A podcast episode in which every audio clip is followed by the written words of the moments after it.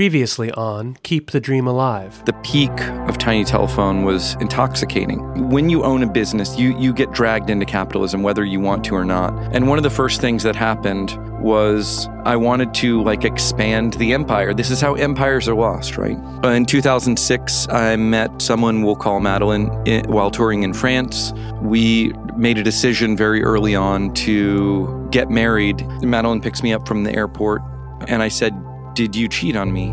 I'm not sure if I've like really recovered. You're not really allowed to bring grief or depression or anything else in the studio. It's almost like I became a worse person. John, his personality and his his like day-to-day existence as a human outside the studio even it just got uh, more challenging and darker I am touring with a vengeance at this point. We are driving on the 80 freeway in Ohio, and I look up, I scream. Jacob, you know, kind of jerks the wheel to the left. I don't know, we maybe missed the car by 20 yards. It was horrifying to me. I was like, I'm never going to tour again. I remember him having kind of like a rough time with that tour. I was just like, man, I wanted to do this forever. I didn't know that it had like a timeline on it. You know, every time I talked to him, it was him just unloading his stress and anxiety on me.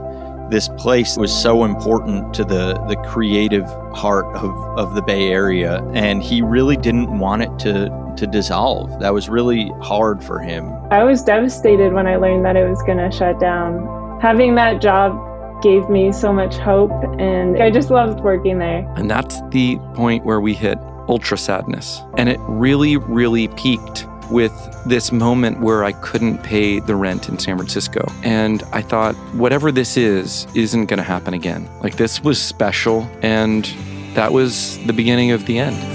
Keep the dream alive. Keep the dream alive. This is John Vanderslice of Tiny Telephone Recording. So, there was this realization that my landlords were basically going to incentivize me to leave the studio.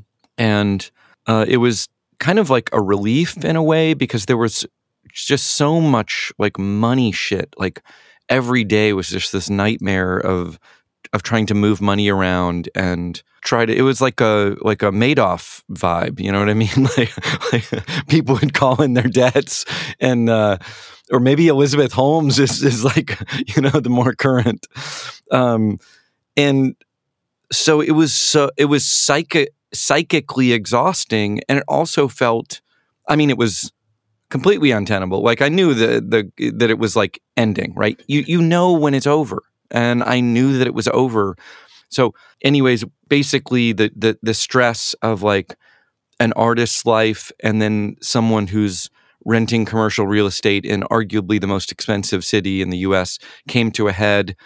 And this really the second that I realized that we would have to put a date on it, I just gathered up all the engineers and I was like, hey, we're going to shut down in a year. And I think that there's something, first off, there's something weird about that where you, a year's a long way away. So, you know, you can imagine that it's not going to happen. You can also, um, imagine that there's like easy, you know, you can easily pivot in a year. So I was just trying to blunt the kind of information as much as possible.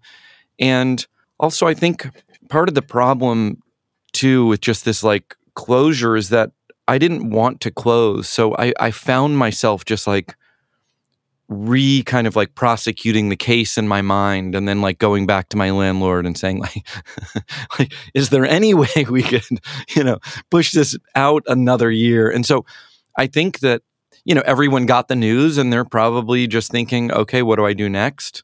And you know freelance engineers they do they do a lot of shit. They're in bands. They do front of house on tours sometimes. They work in other studios. They have complicated rich, uh, creative lives. So, you know, it meant something to people, and then it it was probably just something you absorb and then move on with.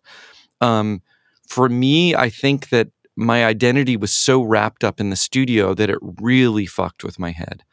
I think that there was this idea that you, and this is of course human folly, but that you build something and it is permanent and it is, um, it has like iconic value and nothing is permanent. There's there's no scenario that that's not going to bring heartbreak. You know, when you want something that you've built to stay put, it's you're going to be a very sad person. So I over the next year I kind of just got used to the idea which was very useful because the second that you're knocking down walls with a, with a sledgehammer and pulling out cables. I mean, you're basically like, you know, cutting open this like living body and just pulling out the, its nervous system and, and, and it's like its skeletal, you know, infrastructure to sell on the black market. You know what I mean? Like it's it's like if you build a studio,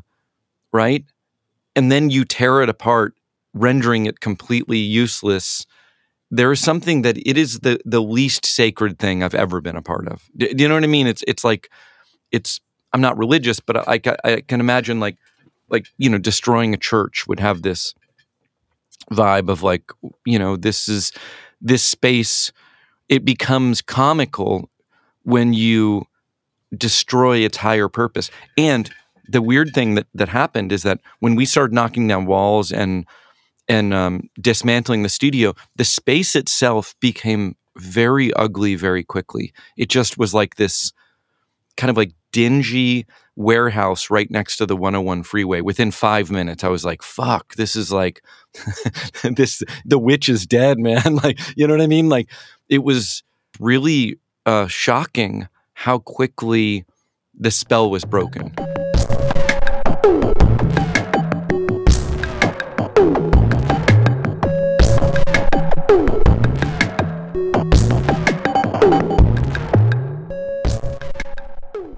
My name is Merrill Garbus. I have a band called Tune Yards, and I also uh, produce records and have co produced records in Tiny Telephone in San Francisco.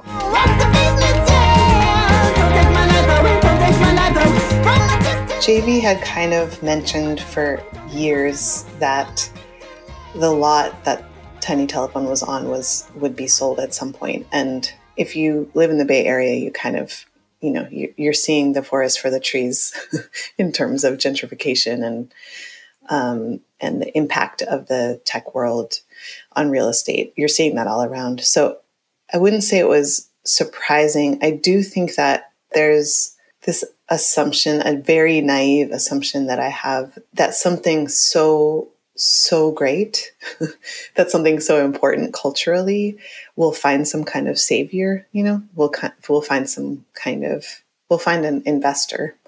Um, and I think, you know, as is the case lots of times, there's a threat, you know, the, the person who owns the land says, or the property says, I'm going to sell, I'm going to sell, and that can go on for years. And, and it's my understanding that that kind of, you know, that, that threat was around for a long time before it actually happened. So so when it finally did happen, I I think there yes, I was surprised. Um, and and again, maybe naively so.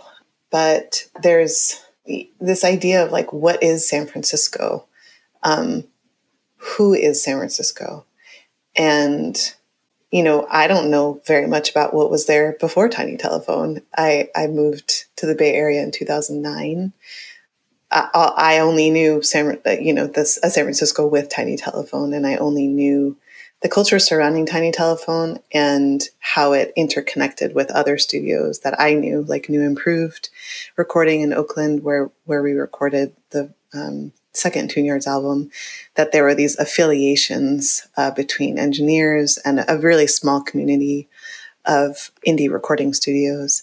So yeah, it it, it was I, I think there have been a, a, number of the bottom falling out uh, feelings, uh, ha- things that have happened in Oakland that feel like, oh, this is real. The cultural shift is real. And um, the feeling of loss is real. And the losing a lot of people to LA and New York, that's real. Um, and certainly Tiny Telephone closing in San Francisco, that was one of those moments for sure.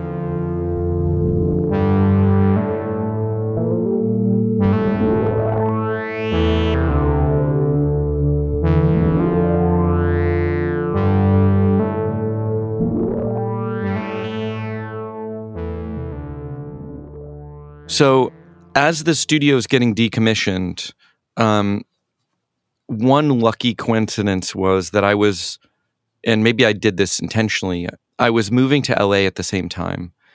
And there was something about uh, starting, you know, this new, very, very different life um, in LA that blunted the kind of emotional pain of of decommissioning the studio. It was a it was a com- really new beginning, and something really important about my life was that I simply would never have stayed in San Francisco for that long had it not been that I was caretaking this um, this maniac baby, you know, called Tiny Telephone, like this v- very v- volatile and uh, needy, um, cash hungry baby. I would have just moved on, like you know, I would have lived in a lot of different places. I mean, I like San Francisco. I loved San Francisco when I moved there, but I, I just think I would have gone to a bigger city sooner. Um, and really, the first I remember the first night that I moved into the the, the house that I live in in LA now, which is John Congleton's old house. Um, I went to like a grocery store and there was a this taco truck called Taco Zone that was parked in front of the grocery store and I was like, whoa, this is the first time in a long time that I'm like looking at something that's like a new, I live in this place and this is like an unknown, this is one thing I don't know about. And it's been like decades that I, I know every square inch of San Francisco, you know, and it was like, it was so inspiring and so amazing. And so I just walked up to this taco truck I ran into someone I knew in line. We ordered some mulitas and they were fucking incredible. And it was warm.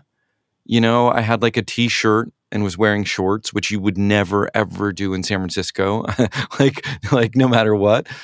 And I thought I can fucking do this. And so it really I think it really helped the trauma of, of of like closing the studio because I simply wasn't like driving by it every day. You know, I lived in LA and I had this new other thing that I was building, which was I have, you know, a two car garage recording studio in my backyard. And so I was kind of like building something at the same time that I was like tearing this other, you know, very important thing down. And I think that really helped. And it reminded me that there's rebirth, like potential rebirth everywhere all the time. And I am very happy in Los Angeles. So it, it wasn't like a mistake for me to move here.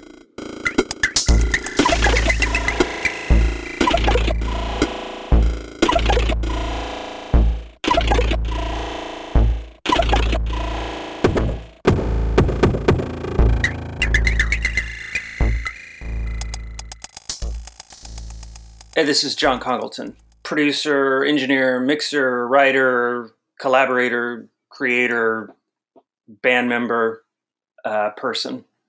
So I lived in LA, and um, John had been talking about LA and had visited a couple times, and seemed like he was getting a little uh, crispy with San Francisco for a lot of reasons.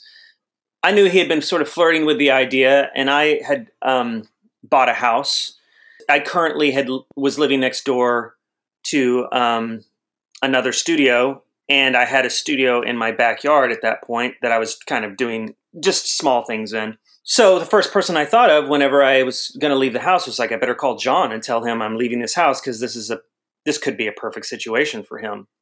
And of course, he jumped on it immediately. J- John's the kind of person that, like, when the universe reveals something, he just sort of he just trusts that, which is one of the things I really like about John. Uh, so he jumped on it. He took over my house, and I moved into my house. And uh, his plan was to essentially run run Tiny Telephone from LA. Smash cut, maybe I don't know, nine months later, year later, perhaps. A lot of things about San Francisco and Tiny Telephone uh, were becoming untenable. And I think one day I stopped by John's house, my old house, and I could tell that he was really stressed out. I could see it in his face. And I think we went for coffee and we were just having a nice catch up. And he seemed really wound up. And I kind of started asking him what was bothering him. And he was just like, I, I just don't, I don't know if I can, if I really can swing both of these studios. And I've spent so much money building this studio that I love. And at that point, I think I suggested that maybe it was time just to put a pin in San Francisco. And I John would have to say this for himself, but I think that considering that I've been a studio owner, still am a studio owner. Actually, I own two different studios, um, and have been making records for 26 years and understand the business. And I've seen maybe three different huge shifts in how it all works. There was something about possibly me suggesting that maybe it was time to just close it, gave him permission for him to know that that's okay. It was it it was not a uh, ending it was more of a celebration of an enormous accomplishment of keeping a place open for that long. Um, everything ends and thank god things end because if they didn't end then nothing would ever have any meaning at all. Um, so i simply suggested you know you would immediately be out of debt if you just liquidated tiny telephone in san francisco and you would sleep easier and there's not a single soul on planet Earth that wouldn't understand why you did it. And um, I remember that conversation being heavy for him. Um, but I think it seemed like two days later he had made up his mind after that. So I don't know if I was the only one that suggested it, but I know that it was a serious conversation that was heavy for him. Um, maybe, possibly, he needed to hear it's not a defeat.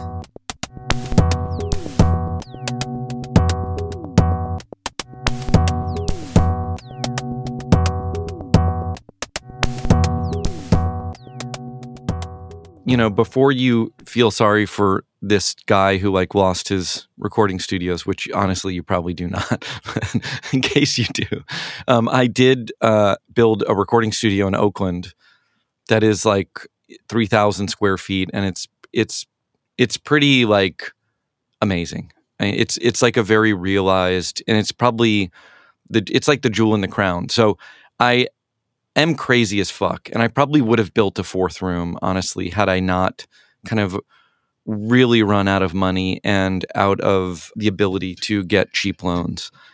But that studio is amazing and it exists. It is healthy. Our rent is where it needs to be. It's uh, sustainable and it's being run by um, two amazing friends of mine, Beau Sorenson and Maryam Qudus and I go up and I mean, honestly, I try to go up there as little as possible. I don't, I don't know why. I just kind of like it here, and uh, I, I just love that it exists, and bands are still recording there. And I mean, in in a weird way, it doesn't have the this kind of like burned in, you know, decades long energy of those smaller rooms in San Francisco. Like that will just simply it will never be um, that will never be replicated. But you know what? What are you going to do? Like this, the new one has like 23 foot ceiling, so that's also a good thing.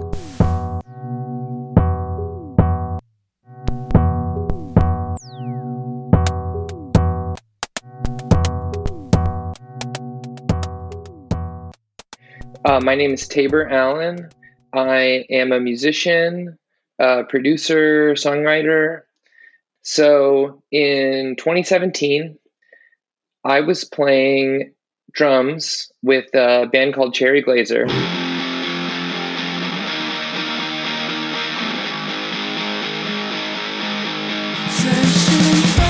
And we had been on tour for, I think, like eight or nine months straight. And um, we were kind of exhausted by being on the road and looking to connect with like a creative experience of music again and we started talking about just wanting to like go into the studio and make something anything um anything that wasn't just like doing our show on the road anymore And so, and we wanted to do it on tape. And I had heard of this guy, John Vanderslice, actually from like a New Yorker piece that I had read about him year like I think years before. And I knew that he was like this tape analog evangelist um, and who liked drugs and punk rock and and I was like okay he sounds perfect so I I found like a email for tiny telephone online and I think maybe within 3 minutes of sending an email to the studio I got a phone call from John Vanderslice. And he was he was very excited. And um, he talked my ear off for 15 minutes. And so basically there was no plan at all. By the time i get off the phone with this dude like 15 minutes later we've booked a month of recording at tiny telephone with him engineering the whole thing. And yeah we had never met and he just and i was like okay and i i got off the phone and i remember thinking this guy is a fucking cult leader. Like what what did he just do to me? You know like we were totally like I had no idea that we, we we were not for sure that this was what we were going to do but by the time i got off the phone with him it was happening. Um so that's how i met that's how i met john vanderslice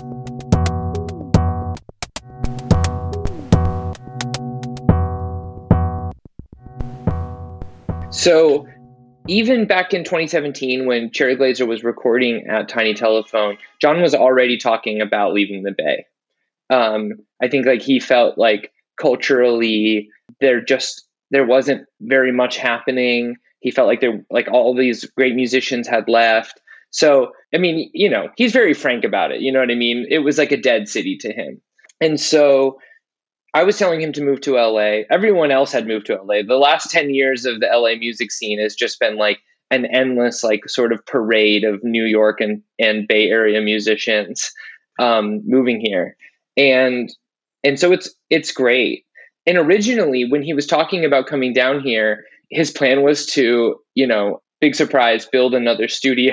and he was looking at commercial real estate and he was like talking to other producers and it was like this thing where he was gonna just he was gonna maybe build a, another studio and we but we were having a lot of conversations about specifically about rap and electronic music and the pace at which some of these artists sort of like crank out this music and the you know, and the feeling that like in a lot of ways, like the rock world, the indie rock world, it's like it's like this dinosaur, you know what I mean? Where you're like going into the studio for like months at a time and like crafting your like perfect record and like the label t- needs like a year to like plan a release and it just can it just can suck all of the energy and vitality out of of your artistic process so john and i were talking about this a lot and i was like kind of saying to him, "Well, wh- like what are you doing building another studio? Like this this model doesn't really work anymore.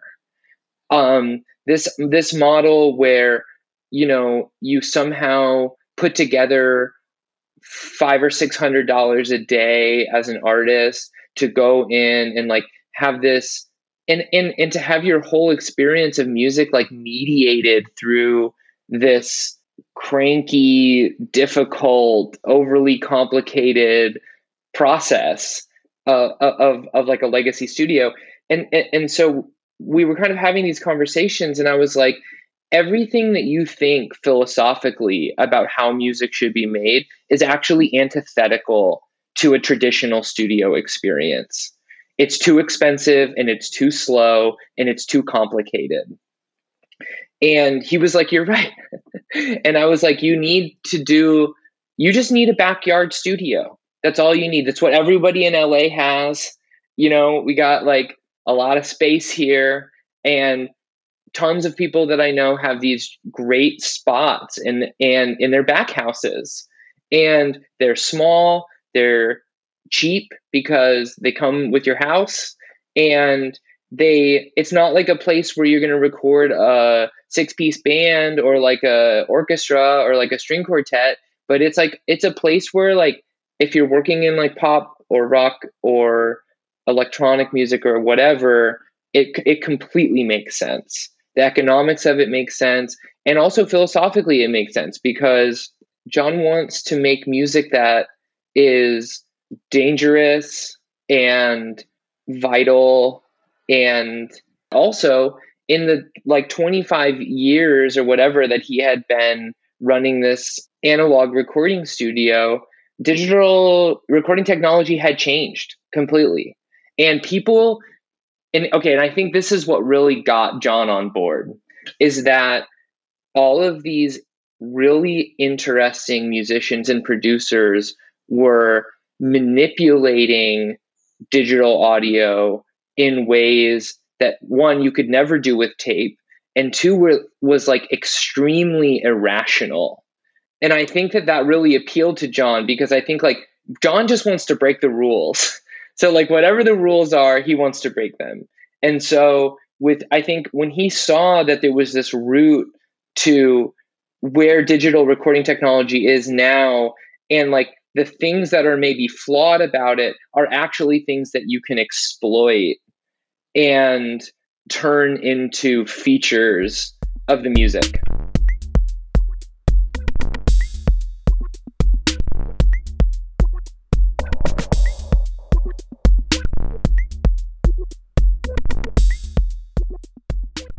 So, my friend Tabor, who's very influential for to me, I, I listen to everything he says. He's he's right, like all the time. He we once had this meal together, maybe two years ago, where he told me, like very undogmatically, he's like, "Hey, you should like not record on analog tape anymore. You listen to rap music and electronic music like literally ninety nine percent of the time." all of that stuff is done. It's like cut and paste style on a computer. You should start making records that challenge your idea of like linear recording as being the only valid way or just the only way for you to create music. And he told me I should get Ableton and I should just think about working on music in a in a in a just a much different way. And at first the conversation i was like i know he's right but this sounds very tiring like i just it just like made me so tired to think about like ditching this this kind of like knowledge base that i had fought really really hard to learn.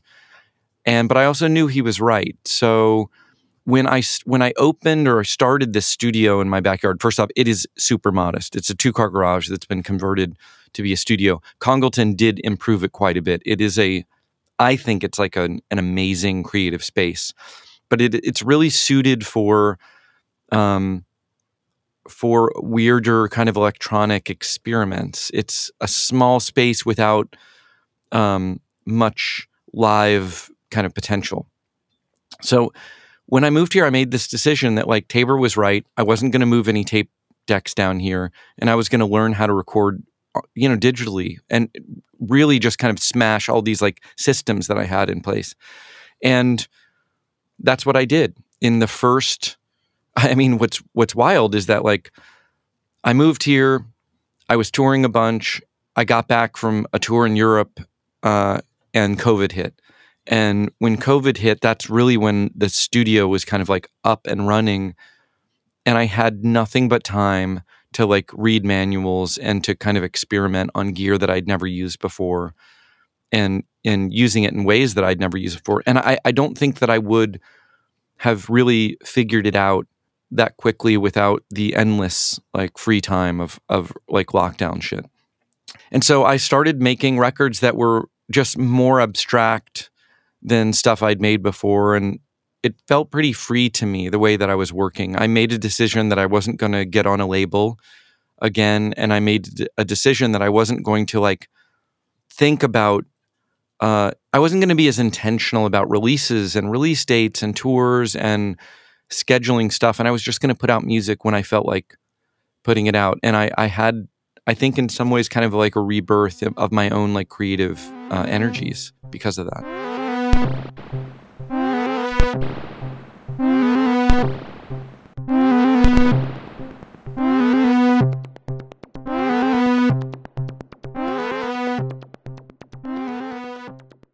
So, as a producer, and engineer, the experience of working at Tiny and with John specifically, the biggest takeaway to me was commit, commit, commit.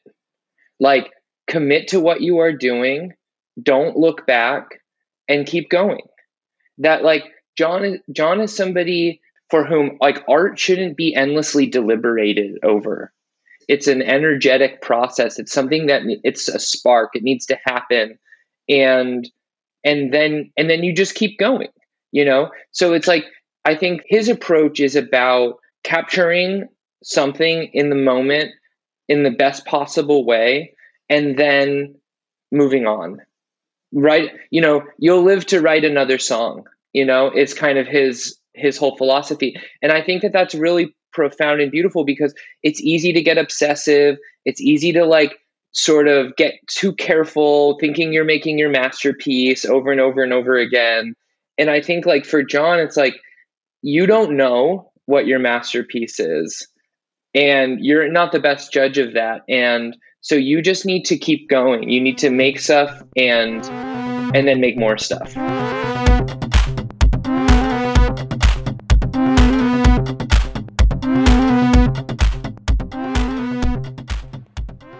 So when I heard Tiny Telephone was closing, at this point, John had moved to Los Angeles and we had become really, really close friends.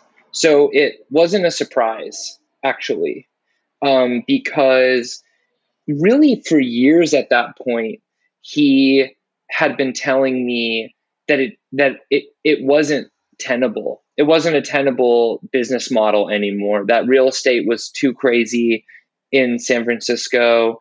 And I think for John, like true, like a true death would have been the studio becoming a museum piece. You know, I think that above anything else is what he couldn't let happen.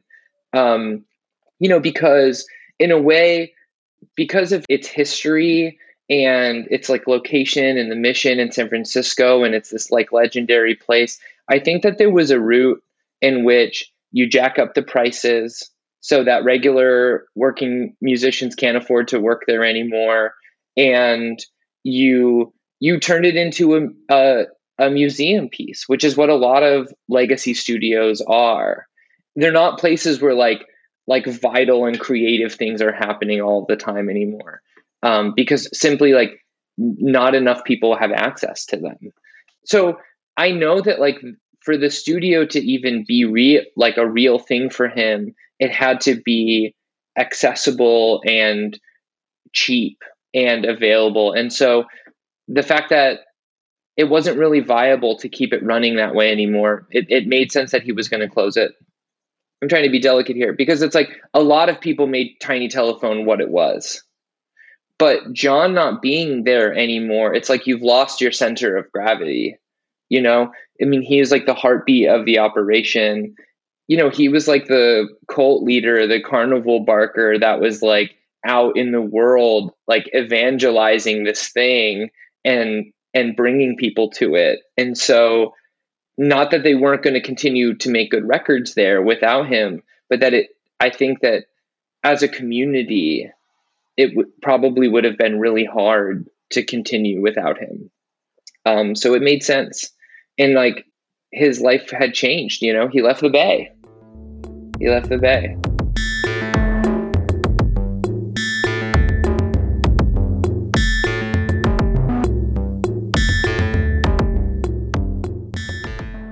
I hope he'll forgive me for saying this, but I think it, it takes someone it takes someone with a very specific kind of self confidence and um, is that the word I want to use? I'm searching for the right word.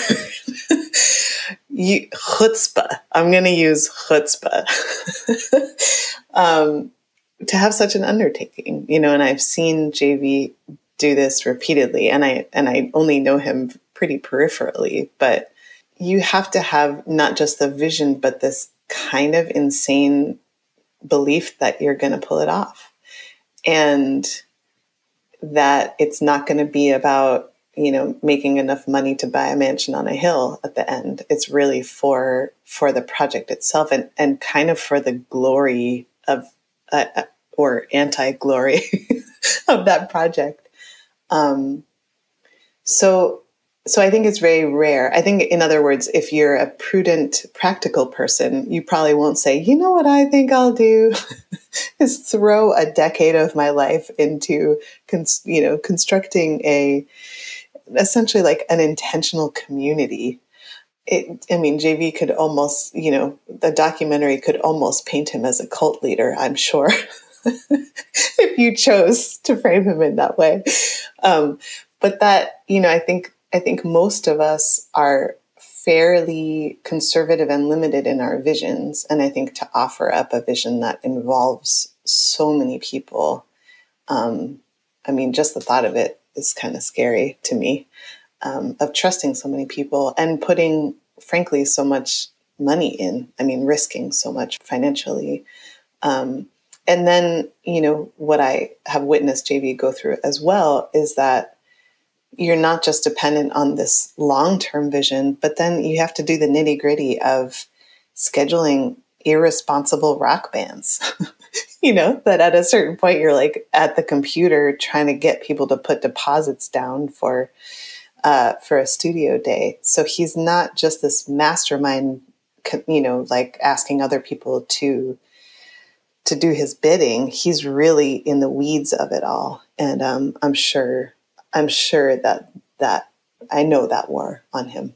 Um, so you know, I always believe I, am not so doomsday about culture. Like I think, and, and you know, I do want to name that. I think I think the Tiny Telephone and and a lot of the indie rock culture that I got exposed to at Tiny Telephone was was vastly white, and I I see living in Oakland that there are plenty of communities around who are much have much fewer resources that continue to thrive um, and and strive to do you know huge projects like this and and um, nurture future artists and engineers and um, so I know that that's possible and I think I think to really um, I think there's a lot of invisible especially to white people scenes that are invisible um, that are that are functioning you know and and supporting each other.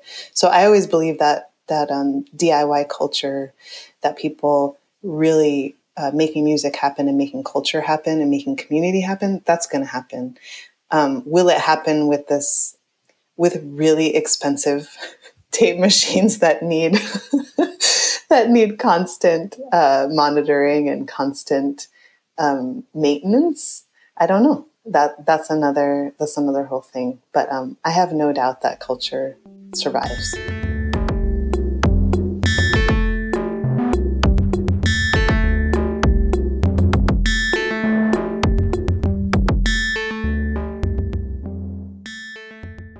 So I, I often I wonder all the time about like the viability of like the recording studio, meaning like a full service, you know, multi thousand square foot, a dedicated space for music production. Like I get emails all the time and I field phone calls from people that are like in the weeds, like, I'm building a studio. Am I fucking crazy? Like, what are, you know, should I do this in Bed-Stuy or in, you know, Tulsa? And so I, I, I, I do know that there's something sacred about pursuing some maniacal dream, right? So I remember the the the kind of pushback that I got in 1997 um, when we opened on 9-11 of 1997 by the way we had to slide we had to slide the i think i mentioned this earlier but we had to slide the the kind of like the opening date because we'd have a party every year to commemorate the studio and we had to just move it over a few days. I don't think I would do that now, actually. I think I would proudly be on 9 11. Um, but I think that like that creative acts, which I do think that like making a record or a film or you know, gardening. I think that a creative act is not, and building a studio is a creative act. I don't think that it's it's necessary to tie something like that to to logic and to like financial viability. I'm not sure if that's even the way to see those things. So when I would talk to people about the future of studios because they were like, "Hey, I'm going to like maybe go bankrupt by doing this."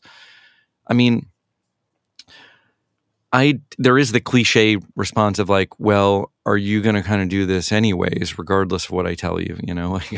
so, if you're going to do it anyways, then I think that you embrace that energy because like what's a rational decision? You you know what I mean? Like I I think that that like some of the weirder, riskier least rational decisions that I made were the most interesting. So I guess I do think that studios are viable uh, in the future only because they're expressions of like insanity. You know what I mean? And I, I think just like that, like concept records and feature films that are you know made for an audience of 2000 people are like a viable concept like people are going to make art and they're going to make uh, spaces that are adjacent to art out of like the love for craft. And I always thought like that if I had gone into like, I don't know, some like brokerage shit or some like, you know, as a real estate agent or something, I, I thought like, man, I'm such a huckster. I would have been so rich. You know what I mean? Like, I would have been like so fucking rich. I'm like, could have been a quasi cult leader. You know what I mean? Because the amount of manipulation and energy it took to create Tiny Telephone, it was like, I could have put that into so many places that were more profitable. Um, but then, one, like, you know, maybe having money is like inherently a bad thing and it makes you crazier and weirder and maybe more destructive and maybe facilitating people's people's like lifelong dreams has this um you know almost like religious importance you know? And so i i do think that um building a recording studio listen my friends are building a recording studio right now they ask me they're like do you like honestly, do you privately think we're just fucking crazy doing this? Like, you could have that view, right? Of just like looking from a distance, like, this is fucking crazy. They don't know what they're getting into. And I was like, no, actually, I don't. I really, I believe, I'm like a kid. I really see why you're doing it. And I don't think it fucking, I don't think it matters. Like, cause some of the doubts that they have, they're, it's about like real life shit. I'm like, real life shit doesn't exist. You know what I mean? It doesn't. It's all a fucking simulation. It's a hoax. It's like, look, like, yeah, my rent got too high. Who fucking cares? I ran up like a $90,000 debt that was forgiven by my landlords. Like anything can happen. You know what I mean? So you you just like you do what you want to do.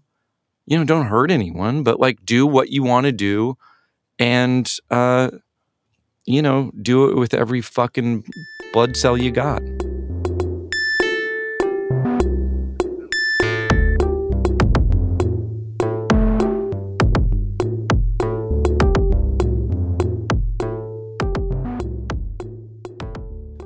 The short answer about the future of studios is I have no fucking idea, um, and that's okay. I um, I never got into making records um, to you know buy a lot, yacht someday. Um, the journey sort of is the destination with those sorts of things. Um, I think anybody who wants to start a studio would be an absolute fucking moron to not have your eyes open as to what it entails I think that studios are still totally viable, uh, especially whenever it has when you're when you're operating towards a boutique market. If you know the kind of people that you're attracting and you cater the studio to that, and you're in a location where there's enough of a scene or enough enough going on, then there's absolutely no reason why you shouldn't open a studio. You should always be careful about your price points and how much you spend on it you're not going to want to make it unaffordable for the people that you want to attract.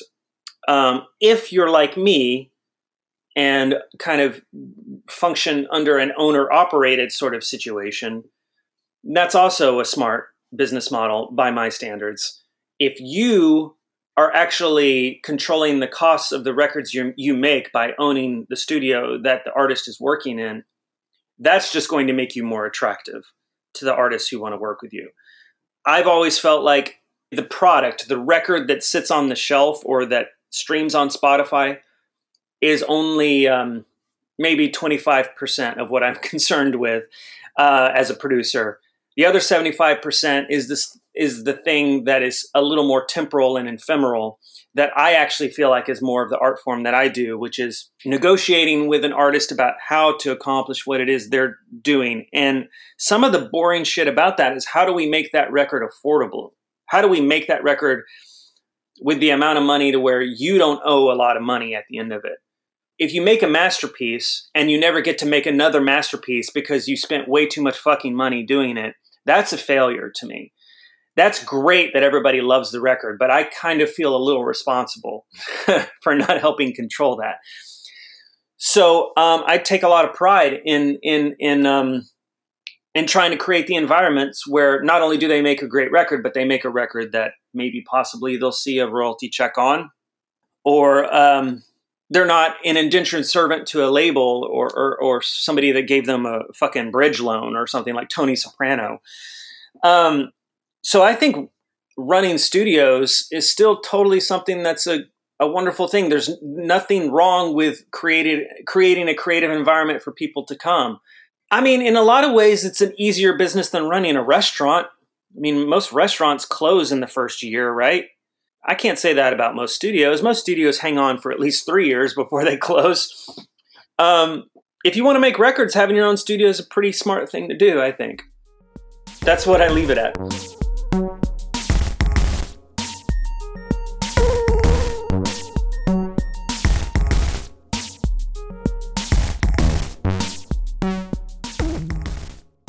So, uh, Cracked Passwords is a song from Dollar Hits, which is a record I made last year after the Cedars. And it's one of those records that when I put it out, I got some emails from like some old heads that were like, whoa, man, you've uh, really disconnected yourself from like from pop music. And, uh, and I would say, yeah, like, duh.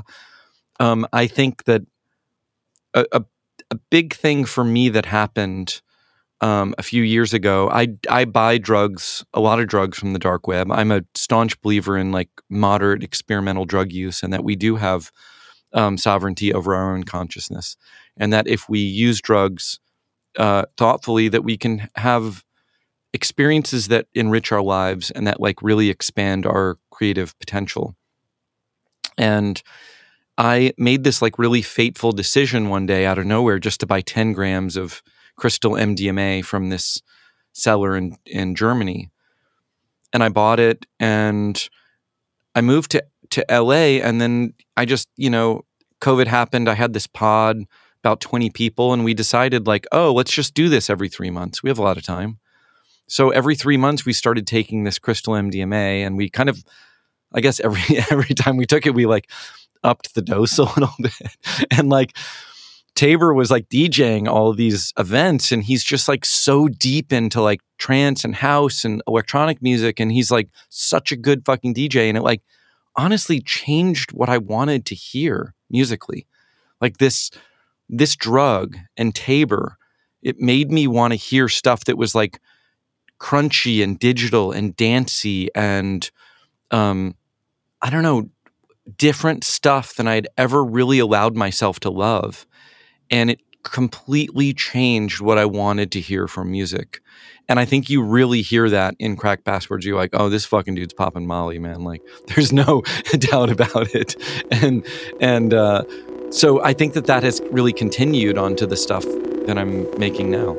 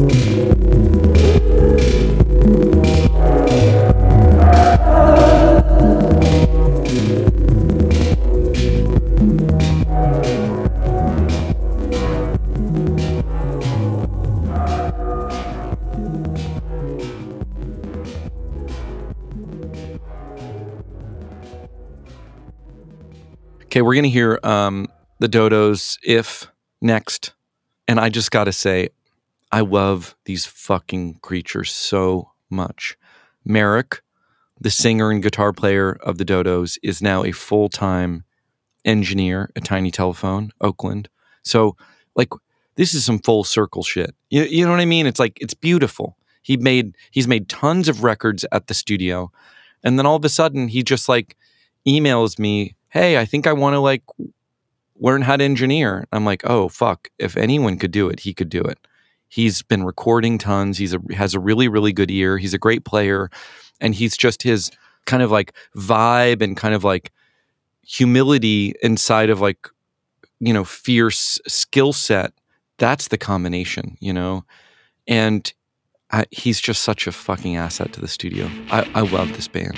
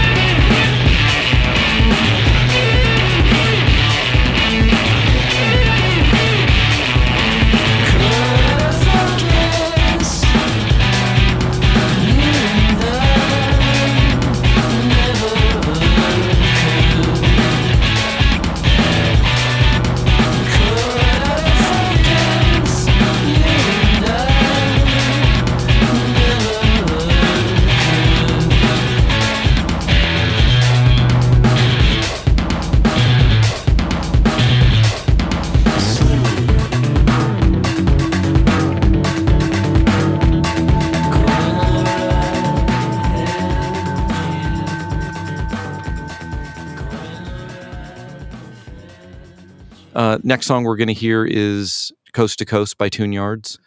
And Nate and Merrill are just such important, amazing fans of the studio. And, you know, when you have like loyalty like that from from bands, I mean, they're, you know, they're an iconic Oakland band. It is, it just stabilizes the studio to such a degree. I just can't, I can't even tell you. Um, and they're endlessly creative and weird and open and have done just some wild shit in the studio. And I really feel that in some ways, like Oakland was like built for them. Like they're like an ideal band to record in Oakland. I don't know the language, all the words mean fear. This land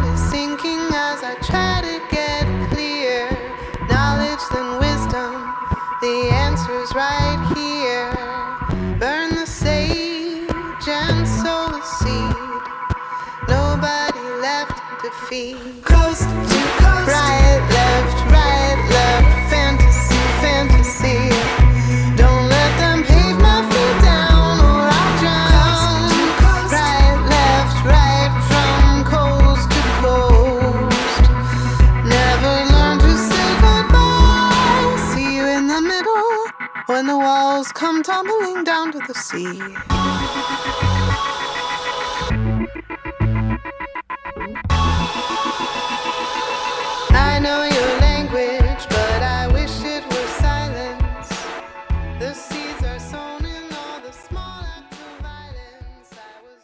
So I mentioned before that my mom died, and my mom was my best friend and really spiritually, deeply everything to me. And so I went crazy. I just lost it.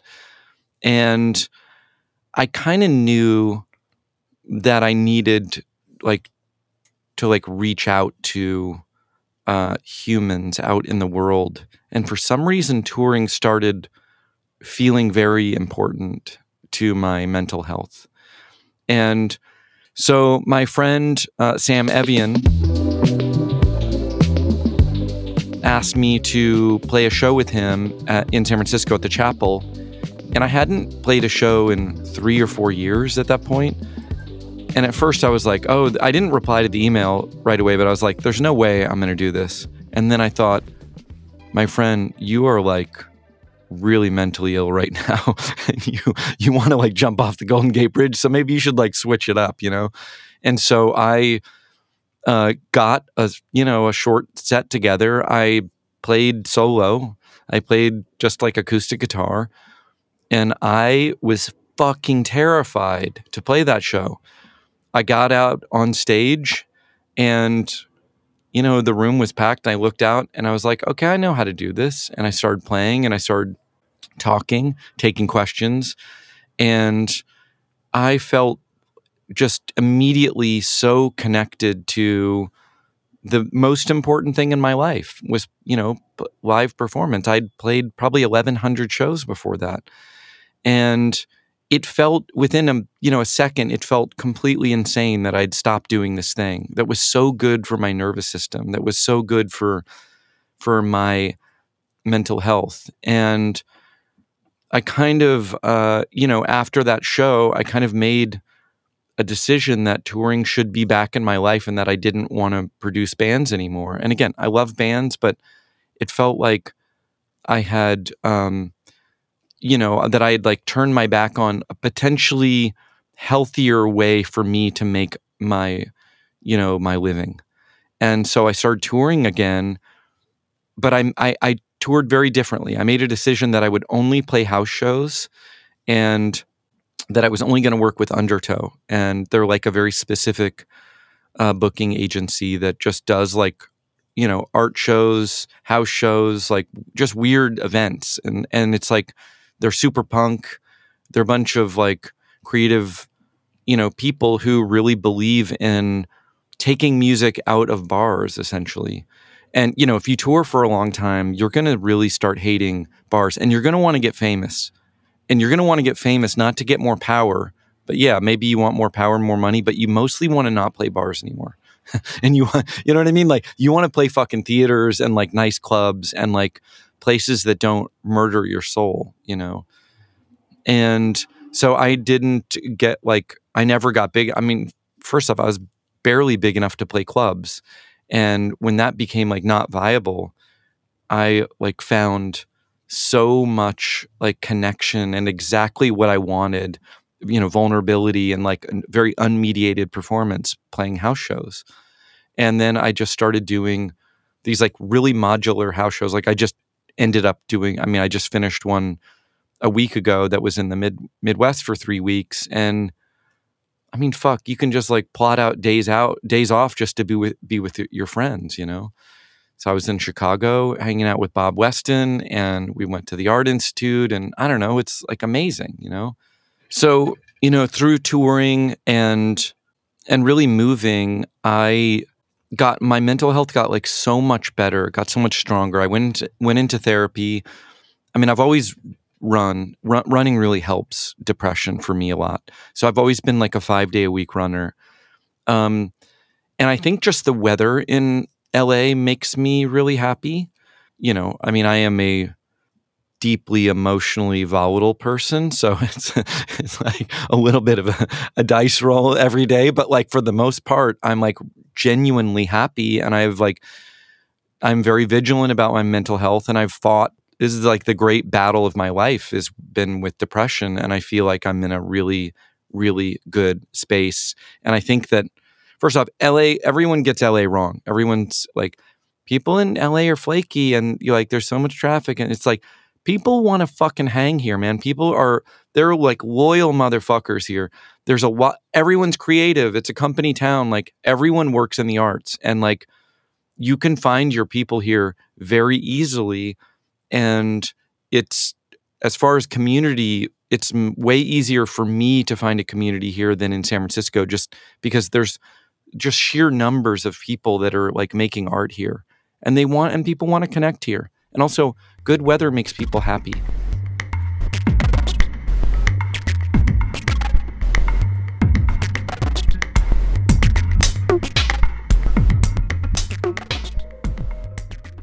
John is essentially the same person now that he was then, just an even more hyper version of that person. I've told people that that somehow John actually gets more energy the older he gets. I don't know how that can possibly happen, but it does. Um, the very first time I walked into the studio, he gave me a tour, and it was a very well rehearsed tour. And he wasn't like assisting me on the session or anything, but he he certainly seemed like he could have because he knew everything about the studio. Well, I should say that in the time that I was there, that first time doing a session, I saw John give tours to other people. Like, hey, can we come, can we pop in, interrupt for a second, and give a tour? And he would give the same tour that he gave to me. He was like a tour guide, and it kind of dawned on me at that point because I knew at this point that John wasn't actually he wasn't a working engineer or producer necessarily. Like he would produce his own records and he would kind of do like a band like Spoon or Mountain Goats, a band that he was a big fan of, but he wasn't like a knock around producer, so to speak. And it dawned on me because I had wondered why does this guy even own a studio? Why why would you why would he do that? Because it's not a viable business under most circumstances. And then it dawned on me that that's what he owned a studio for because he totally loved the idea of building a place and then showing it to people and sharing it and getting them excited in the way that he was excited about things. Um, it, it, revealed itself to me, and then I never wondered about it even remotely again why he was in it. Um, I can't, I, I, I wouldn't dare make a summation of John because then it would sound like John has finished something. Uh, I have no uh, delusions that John is finished with anything. Um, John's in a quite a metamorphosis right now of discovering a new way to make music, a new way to be a studio owner, and a new way to be a person. So the mere notion that I could sum up something for John would, is dubious. So I'm not going to try.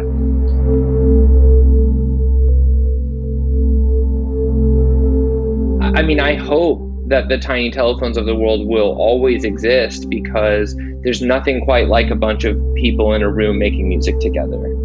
The world needs people like John Vanderslice. And John's immense and like powerful ability to believe in art as something that heals that, that heals people and that has healed him. And the way that he proselytizes so aggressively i think that it helps like move the whole culture forward sometimes and so we we need people like that i think the maybe the moral of the story is you know like the opening line of um, locust abortion technician the butthole surfers record where he says it's better to regret something you have done than you haven't done, which as a kid I did not understand. And now I completely understand. Like, I don't really have any regrets about any of this. I mean, I have plenty of regrets about how I've treated friends and coworkers and how I behaved in my own personal life, of course. But I simply had a loopy plan and I executed it with maniacal energy over 24 years and I kind of pulled it off. You know, I mean, it was like anarchy and it was a mess, but you know, we're talking about it. So, so something happened, right? So I think that you have an idea, and if it feels true to you and important, I think then you put all of your blood into it. You know, you put everything you you have into it, and what like what else are you gonna do? You know what I mean? Like what what else is the option? It's incredible. Okay, so here's here's the here's the wrap up. Maybe when you play music for a living and you make records and you're in at this point of contact like i own a studio so i talk to bands like every single day i'm talking to bands um, it's a series of regrets that you're hearing from people about what they should have done or how they should have like you know booked time for this record earlier but they they lost their drummer what whatever it is like there's a million like scenarios where people are like locked into this these like regret loops they're almost paralyzed in this like non-action and people have you know, they've definitely like criticized me for being like too pro action. You know what I mean? Like I get like an idea and I just get on Twitter and I'm like, hey, I need a hundred thousand dollars to to build the studio. And you know, it seems crazy, you know what I mean? But like I don't know. I guess that the uh, the other side of that, the opposite of that, to me is so wretched. You know what I mean? It's like it feels like such a bad way to um, to live with this like what this potential stuff that's like unlocked. Like oh, I don't wonder what could have happened because I I made a bunch of crazy shit happen. And like there's like moments where I'll just be I have really bad insomnia. It'll be three, four in the morning, and I'll be like thinking about shit, and I'll think about the studio, and I'll think about like one, you know, one day of like oh, watching like Deerhoof record, or like the time Boz Scaggs was in the studio, and you know, if you don't know about, he's like the, this legend, legendary like '70s, you know, singer songwriter, and he was like telling me how like valuable what I was doing was. He was like, "This is like an amazing place, and you've done such a." I, I, couldn't believe it. I was like, "Fuck, man! This guy is like he's recorded in every amazing studio in the world," and he was like giving me an EMT plate, which is this phenomenally expensive, you know, probably six or seven thousand dollar um, reverb effects device from the early 60s that was made in West Germany. He's like giving me this 1500 pound, you know, iconic, you know, rolled steel metal reverb unit for free because he believes in me and he likes me.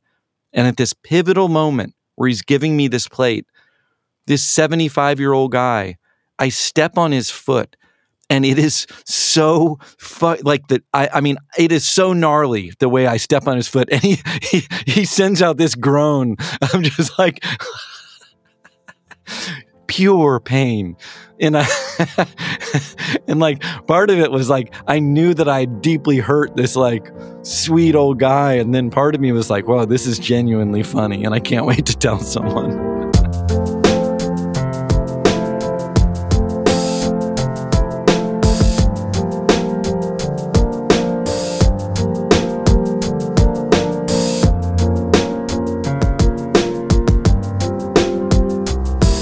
This episode featured interviews with Merrill Garbus, John Congleton, and Tabor Allen, and music by the Dodos, Yards, John Vanderslice, and me, Young Chomsky.